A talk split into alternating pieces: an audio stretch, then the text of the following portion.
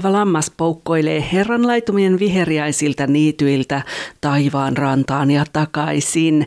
Mahtavaa, että hyppäsit jälleen mukaan. Mun nimi on Satu Marianne ja sä kuuntelet Laukkaava lammas podcast-kanavaa, joka on yksi Mikkelin vapaa-seurakunnan yhteydessä toimivista kolmesta podcast-kanavasta. Ja tosiaan viime, viime jaksossa mulla oli vieraana Maija Roini ja Maijan kanssa aloitettiin aiheesta usko ja sinkkuus. Ja mä ajattelen, että nyt tässä, tässä jaksossa haluan vähän käydä sitä vielä enemmän läpi ja ehkä pikkusen erilaisesta näkökulmasta käsin.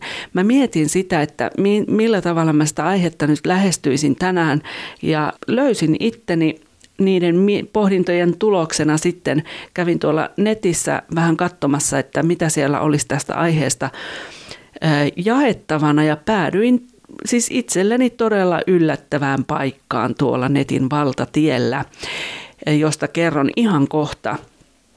Mutta se, mistä mä läksin liikkeelle, niin mä kirjoitin Googleen, että mitä tarkoittaa sinkku. Ja yllättäen Google ohjaa minut ystävällisesti Wikipedian tietolähteelle ja Wikipediahan tietää siis kaikesta kaiken tietämisen arvoisen. Sinkkua siellä kuvaillaan näin, että sinkku on naimaton henkilö, joka ei ole avioliitossa tai muussa vakituisessa parisuhteessa. Sanana sinkku on vakiintunut arki- ja puhekieleen ja korvanut muun muassa vanhan piian ja pojan. No tästä varmaan useimmat voivat olla kiito, kiitollisia tästä korvaavasta uudissanasta. Mieluummin mäkin olen ö, sinkku kuin vanha piika, mutta jos sillä nyt on mitään merkitystä. Mutta se, se yllättävä paikka, mihin mä sitten lopulta päädyin jostain kumman kautta, oli Väestöliiton sivu. Ja mä en muista, että olisin koskaan aikaisemmin sinne mistään syystä etsiytynyt. Ja ähm, jos mä nopsaan tästä luettelen nämä Väestöliiton sivujen äh, pääotsikot, niin sieltä löytyy tällaisia asioita kuin nuoret, parit ja sinkut, seksuaalisuus, vanhemmuus, maahanmuuttajat, perhe ja työ, kehitysyhteistyö, tutkimus ja blogi. Ja tietenkin tämä parit ja sinkut oli nyt se sivu, mihin, minkä mä sieltä klikkasin auki ja sieltä taas avautuu siis aivan todella paljon erilaista tietoa. Nyt esimerkiksi tässä mulla on auki tämmöinen, tämmöinen kuin sinkkuuden myytit. Ja sieltä löytyy tällaisia, mitä Väestöliiton sivuilla on esitetty myytteinä. Jokainen sitten voi tietenkin tykönään miettiä omalle kohdalleen nämä, että kuinka, kuinka natsaa, onko se myytti vai onko se eletty ja koettu tai, tai ehkä muuten vaan olet eri mieltä, mutta täällä lukee esimerkiksi, että ö, on olemassa vain yksi oikea, sukulaisilla on oikeus udella, kukaan ei halua koko pakettia, jokainen on itse vastuussa itsetunnostaan, ole vaikeasti tavoiteltava, äiti on sinkun paras kaveri, rakkaus tulee luo, olet liian epätoivoinen ja niin edelleen. Siis täällä on, tuossa oli vaan osa näistä näistä myyttilinkeistä, että jos, jos kiinnostaa, niin tämä on, siis tuntuu, että pohjaton kaivo aiheiden puolesta. Ja tota, sinkkutyötä tekeville varsinkin, jos, jos vaikka seurakunnassa on sinkkutyö, niin, niin, niin suosittelen kyllä menemään tänne sivulle. Osoite on vaestoliitto.fi ja sieltä sitten parit ja sinkut linkki. Se, mihin mä kiinnitin huomiota, kun eilen tässä ensimmäisen kerran tänne sivulle menin, niin siellä on on tuota, niin, kerrottu tämmöisestä Finsex tahon tekemästä tutkimuksesta, joka on valmistunut vuonna 2015 ja, ja sen tutkimuksen mukaan ää, joka neljäs suomalainen asuu yksin. Suurin osa näistä yksin asuvista on eronneita taikka sitten puolison kuoleman kautta yksin jääneitä. Ja 10 prosenttia ihmisistä ei koskaan solmi avo- tai avioliittoa. No okei, nämä on saattanut muuttuakin nämä, nämä luvut tästä ja siis mä en tiedä, tämä on aivan puhdas mutu tuntuma, mutta musta tuntuu, että nämä luvut on voineet jopa suurentua tässä viiden vuoden aikana. Ja sitten tietysti se, mikä ehkä eniten tässä, tässä tekstissä tuolla Väestöliiton sivulla yllätti, oli, että siellä kerrotaan, että tässä keväällä 2015 tehdyssä tutkimuksessa – niin sen tulokset osoitti, että sinkkunaisten määrä on Suomessa suhteellisesti EU-maiden suurin. Siis voitteko kuvitella, eikö ole aika yllättävää? Tietysti jonkunhan täytyy olla siellä kärjessä ja jonkun täytyy pitää perääkin, mutta, mutta jotenkin hätkäytti tuo tieto, että, että ainakin silloin 2015 niin Suomi on ollut aivan auran kärjessä, mitä EU-maihin tulee. Ja siellä on myös tieto, että myös sinkkumiehiä on Suomessa selvästi EU-keskiarvoa enemmän. No mitä syitä siihen sitten voisi mahdollisesti olla? Yksi, mitä siellä sivullakin, Väestöliiton sivulla mainittiin, oli talouskasvu. Ja onhan se ihan totta, että, että talouskasvun myötä myös yksilö ihmisten varallisuus ja hyvinvointi ajastaan vahvistuu.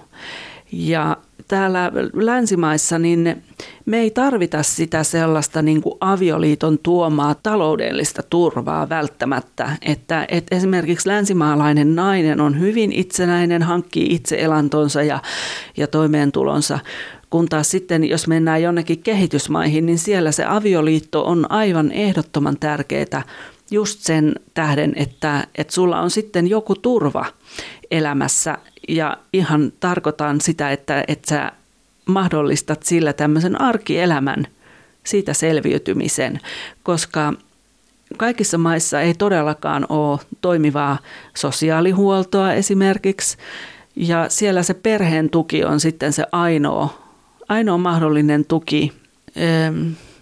Näitä asioita siis on todella vaikea niin kuin suhteuttaa. Niin erilaisessa maailmassa me eletään kuitenkin kuin, kuin joku kehitysmaan perusköyhä perhe. Ja se köyhyyskin siellä kärjistyy ihan, ihan eri sfääreissä kuin täällä Pohjolassa. Mutta joo, tosiaan tuo talouskasvu oli mainittu yhtenä syynä siihen, että, että länsimaissa on paljon yksin eläjiä. Ja sehän tietysti sitten toi elintaso ja kaikki, niin se mahdollistaa meille sen, että meillä on enemmän niitä valinnan mahdollisuuksia siihen nähden, että miten me halutaan oma elämä elää. No sitten tietysti yksi syy, mitä ajattelin, niin en tiedä, mutta ollaanko me ehkä myös vähän kranttuja. Jotenkin tuntuu, että aika usein me asetetaan se oma rima liian korkealle ja etsitään sitä sellaista täydellisyyttä. Me etsitään jotain sellaista ihannetta, jota välttämättä ei sitten ole muualla kuin meidän mielikuvissa. Mutta tota, jokaisella on siihen oikeus ja kyllä mä, mä oon itse henkilökohtaisesti sitä mieltä, että mulle on olemassa se yksi oikea ihminen, eikä mun tarvitse niin kuin lähteä kokeilemaan että milloin, milloin ja kenen kanssa sattuisi natsaamaan, vaan, vaan todella saa niin kuin olla sillä tavalla levossa koko tämän, tämän asian kanssa, että mä luotan siihen, että Jumala pitää, pitää myöskin siitä huolen, että, että jossain vaiheessa ne polut kyllä kohtaavat tavalla tai toisella. No toisaalta ehkä sitten, mä en tiedä onko tämä nyt sitten syy, mutta, mutta mitä itse on nähnyt ja mihin on kiinnittänyt huomiota, niin se, että tämä meidän yhteiskunta, niin tähän on suunnattu sille pariskuntien ja perheiden ihanteelle, että siis ha, todella harvoin näkee mitään mihinkään sinkkuuteen viittaavaa. Esimerkiksi on paljon paljon tapahtumia, jotka on suunnattu perheille tai tai vanhuksille tai you name it. Niitä on vaikka kuinka paljon, mutta, mutta tosi tosi harvoin näkee sitä sinkkutyötä jotenkin niin kuin pidettävän esillä. Keitä sinkut sitten ovat? Sehän voi olla oma valinta. Halutaan säilyttää sellainen täydellinen vapaus päättää omasta elämästä ja arjesta. Siinä on se kääntöpuoli sitten tietenkin, että esimerkiksi jos sä jätät pölynimurin vaikka olohuoneen lattialle, niin hyvää siinä on se, että sehän saa olla siinä lattialla vaikka kaksi viikkoa, eikä kukaan sano mitään.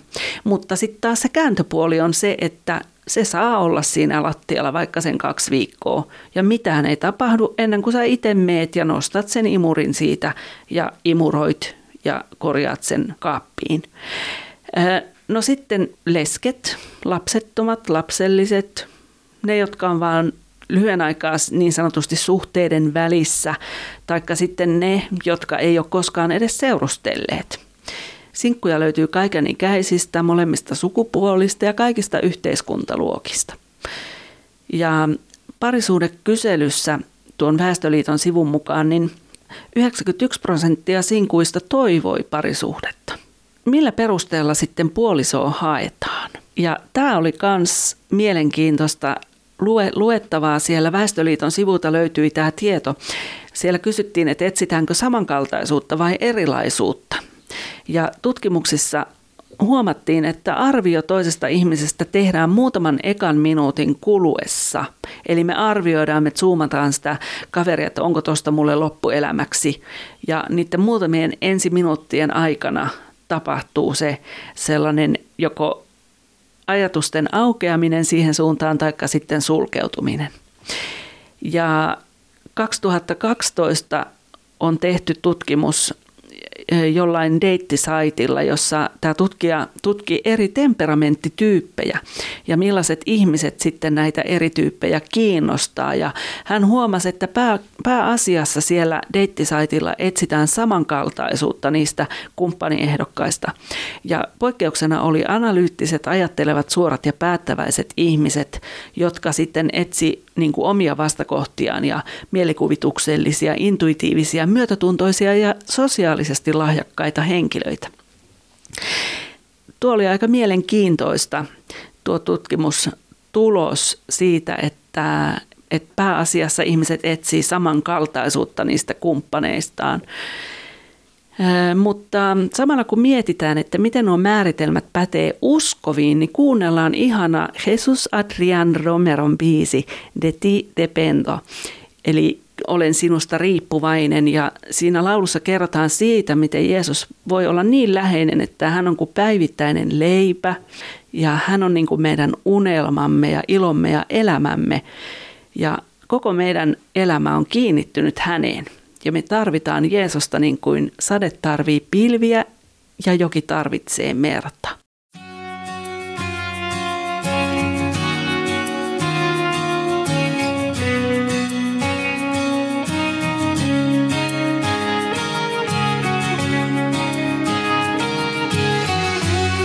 Dependiente de tu corazón y de tu amistad. Me he vuelto dependiente de tu dirección en mi caminar. No hay nada que me llene como lo haces tú, eres mi diario pan. Tú eres la razón de cada sueño en mí, eres mi verdad, de ti depende mi vida, mis sueños y mi alegría. Como la lluvia necesita nubes, como el río del mar, de ti depende mi vida mis sueños y mi alegría. Como la lluvia necesita nubes, como el río del mar.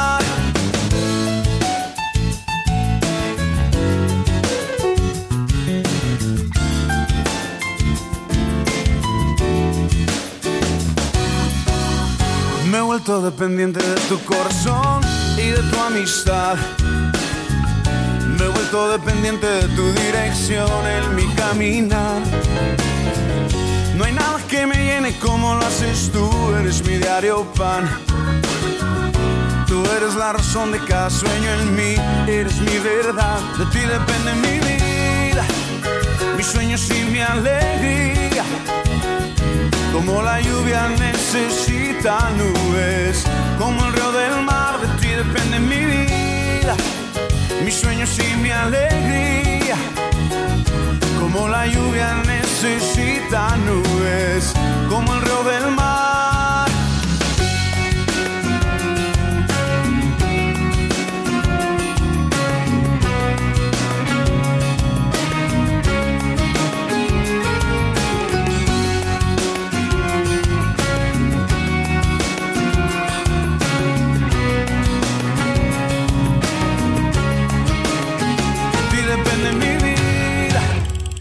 Sueños y mi alegría.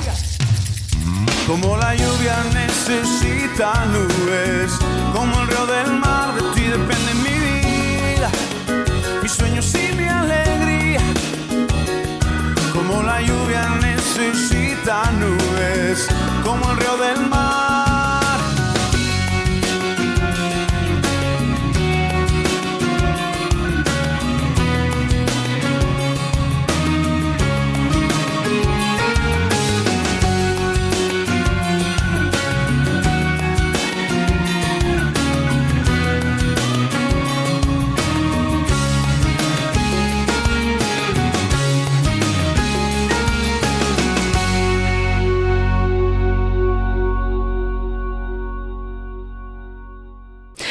Siinä oli Jesus Adrian Romero ja De Ti Dependo biisi.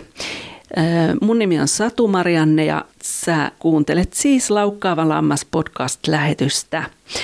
Mietittiin tuossa, että miten ne määritelmät, mitä tuossa oli Väestöliiton sivulla lueteltu siitä, että minkälaista puolisoa me haetaan, niin kuinka ne pätee sitten uskoviin. No samanlainen pohjahan meillä uskovilla on niin kuin henkilökohtaisiin mieltymyksiin kuin uskomattomillakin. Mutta kyllä siinä on yksi sellainen iso ero, ainakin mitä mä, mä oon ihmisten kanssa jutellut, että, että ne omat arvot on aika usein kuitenkin etusijalla.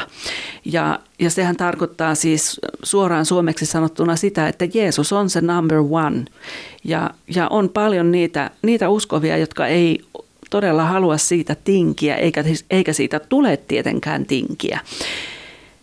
Ja se semmoinen oma hengellinen näkykin, niin se on hyvä pitää kuitenkin etusijalla, koska nämä kaksi asiaa, eli ne omat arvot ja oma näky, jonka, jonka Jumala on sulle antanut, niin ne on sellaisia juttuja, jotka vaikuttaa sun ikuisuuselämään ja, ja siitä kyllä täytyy ja tulee pitää kiinni ihan kaksin käsin. Kun ajatellaan sitä, että jos sulla on, on sellainen vahva hengellinen näky, niin äm, esimerkiksi mulla on tullut semmoisia pari, pari tilannetta, että muuten olisi ollut, tuntui, että ihan täydellinen ö, valinta niin kuin puolisoksi, mutta, mutta tilanne olisi ollut se, että mä, mä olisin rouvana että rouva olisi seurannut Herraa ja sitten Herra pienellä hoolla olisi seurannut rouvaa, niin sellainen suhdehan ei pitemmän päälle kyllä ole sitten hedelmällinen. Ja, ja tosiaan, jos, jos niin puhutaan uskovien välisistä suhteista, niin kyllä mä itse olen sitä mieltä, että, että kyllä siinä suhteessa täytyy olla niin kuin se pyhä kolminaisuus, joka on se kolmas säie, joka on se yhteenliittävä voima ja joka menee kaiken muun edelle, jonka jälkeen tulee sitten vasta se parisuhde ja lapset ja, ja, ja perhe ja työt ja niin edelleen. Mutta niin kuin tuossa äsken oli, niin loppujen lopuksi kyse on aika pienistä mikroasioista siinä, että kuinka se tutustuminen etenee, kun me tavataan uusia ihmisiä ja me tehdään niitä päätelmiä ja päätöksiä jo heti alkuvaiheessa, että, että kiinnostaako tämä ihminen mua nyt siinä mielessä, että hänestä voisi ehkä puolisoksikin olla. Mutta loppujen lopuksi kysymys kuitenkin kuuluu, että luotatko Jumalaan ja Jumalan tapaan toimia. Ja se Jumalan tapa, niin kuin me kaikki uskovat tiedetään, niin se ei todellakaan ole ole niin kuin aina se inhimillinen, inhimillisen viisauden mukaan tehty asia, vaan Jumalalla on aivan, aivan omat systeeminsä, kuinka hän toimii ja myöskin se ajatus on hyvin usein monessa asiassa niin kuin aivan jotain toista, mikä meillä on mielessä.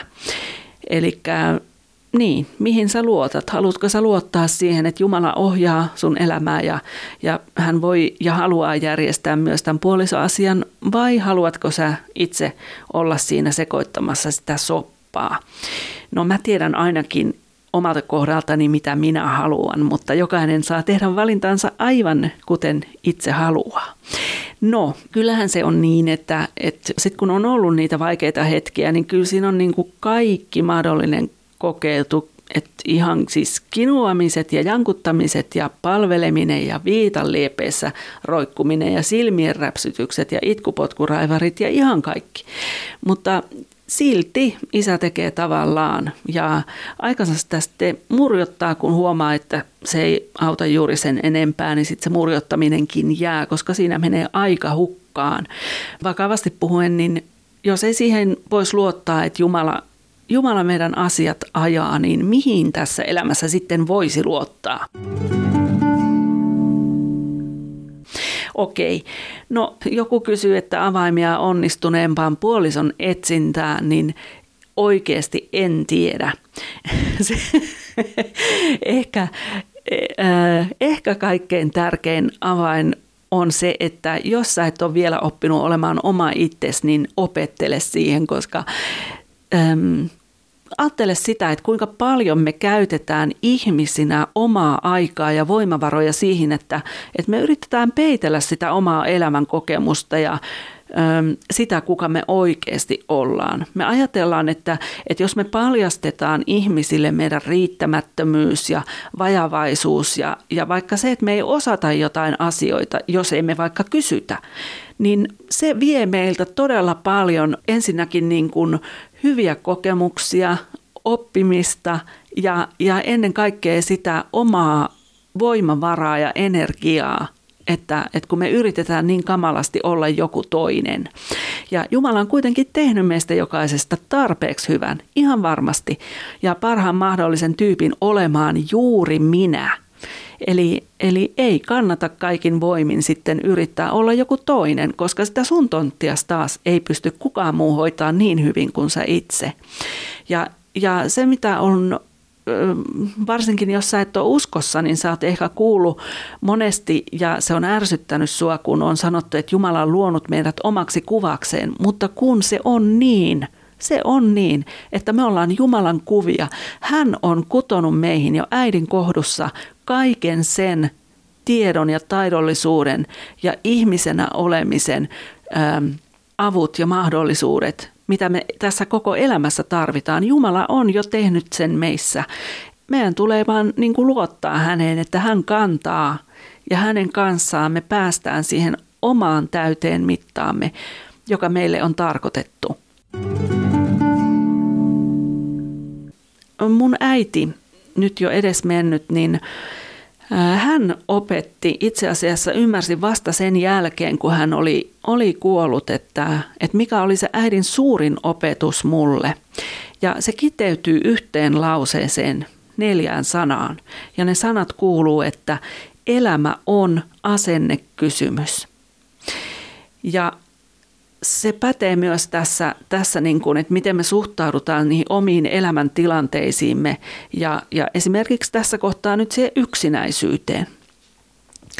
E, omalla asenteella on tosi iso vaikutus siihen, että miten me selvitään näistä elämäntuomista haasteista ja, ja me voidaan selvitä maaliin kyllä, siis rispaantuneena ja periksi antaneina, tai sitten me voidaan selvitä maaliin rispaantuneena, mutta voittajan kanssa – ja tässä tulee niin kuin se, että mitä, mitä se tarkoittaa ota ristisiä käy, kun, kun on kuullut tällaisen sanonnan, niin, niin sitä, että me ei suostuta esimerkiksi antamaan periksi siinä, että jos elämä tuntuu rankalta ja tuntuu, että Jumala ei välitä, niin siinä kohtaa meidän ei pidä heittää sitä pyyhettä kehään, vaikka siis itsellekin on tullut monta kertaa tässä 17 vuoden aikana mieleen, niin kuin, ja olen sanonut ihan Jumalalle, että pidä tunkkis, mua ei kiinnosta, jos tämä uskon elämä on näin vaikeaa. Mutta siis lopulta kuitenkin, kun tämä elämä, jos voi nyt näin karrikoidusti sanoa, niin tämä on vain hetken kestävä kevyt ahdistus, mitä raamatussakin puhutaan. Ja kun ajatellaan, että se voittopalkinto on meillä kuitenkin ikuinen elämä ja me saadaan täällä ajassa vaikuttaa siihen, että tuleeko se olemaan kirkkaudessa vai pimeydessä, niin siihen peilin nähden, niin kyllä usko on sellainen, sellainen asia, mihin, missä kannattaa roikkua kiinni. Ja se, mikä on tärkeää ymmärtää, niin on, että, että koettelemukset, niin kuin vaikka tämä yksinäisyys, niin ei ne ole Jumalan tekemää kiusaa. Vaikka se on, on omalaisensa erämaa sitten, niin kyllä Jumala järjestää niitä keidashetkiä ja lopulta myöskin sitten koittaa se pääsy vaikka uimavesiin.